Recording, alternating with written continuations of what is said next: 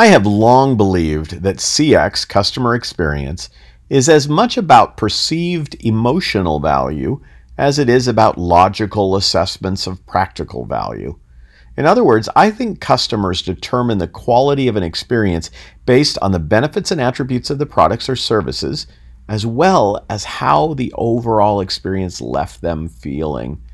Occasionally, I find myself debating this topic with some colleagues who take umbrage with my use of the words emotional value.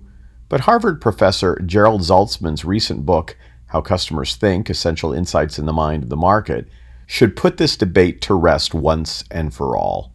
In his book, Professor Zaltman analyzes decades of neuroscience and behavioral economics research associated with consumer decision making and he concludes that 95% of consumerism is happening outside the conscious awareness of the purchaser.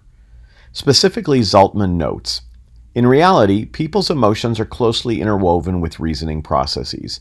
Although our brains have separate structures for processing emotions and logical reasoning, the two systems communicate with each other and jointly affect our behavior. Even more important, the emotional system, the older of the two in terms of evolution, typically exerts the first force on our thinking and behavior. More important still, emotions contribute to and are essential for decision making. Clearly, understanding the why behind the what of consumer thinking and behavior is the key to helping consumers make the right decisions for themselves. Should you want proof behind the importance of considering emotional drivers to purchase intent, customer engagement, loyalty, or referrals, Dr. Zaltman's book is a chewy textbook like read. For those already sold on the predominant role of emotion in customer perceptions, let's look at what can be done to enhance the success of CX efforts and your ROE, return on experience investments. First and foremost, we should select people with high EQ and or develop the EQ of our existing team members. I spent a lot of time talking about EQ or emotional intelligence in my soon to be released book about Airbnb.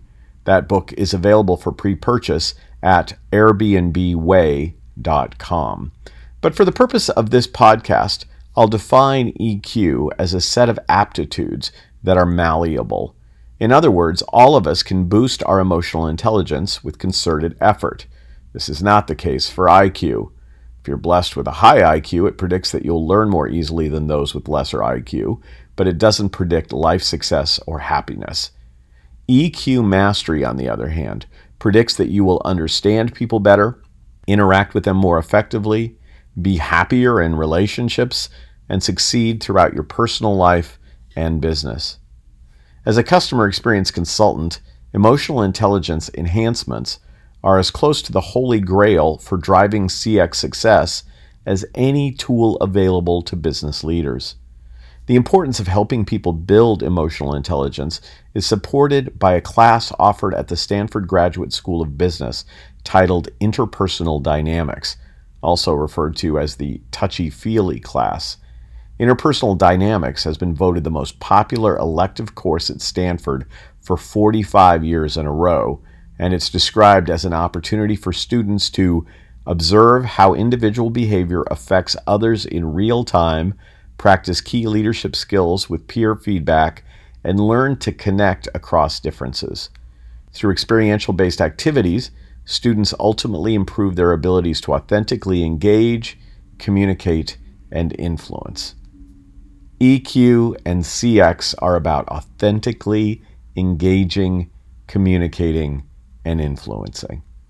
That's why we spend a considerable amount of time helping our clients gain return on their experience, ROE, by assisting their people develop outstanding communication skills and the core qualities of EQ, namely self awareness, self regulation, motivation, empathy, and social skills. We would love to see how you're doing with your EQ, your CX, and your ROE. Let's engage and communicate. Simply reach out at josephmichelli.com slash contact. That's josephmichelli.com slash contact.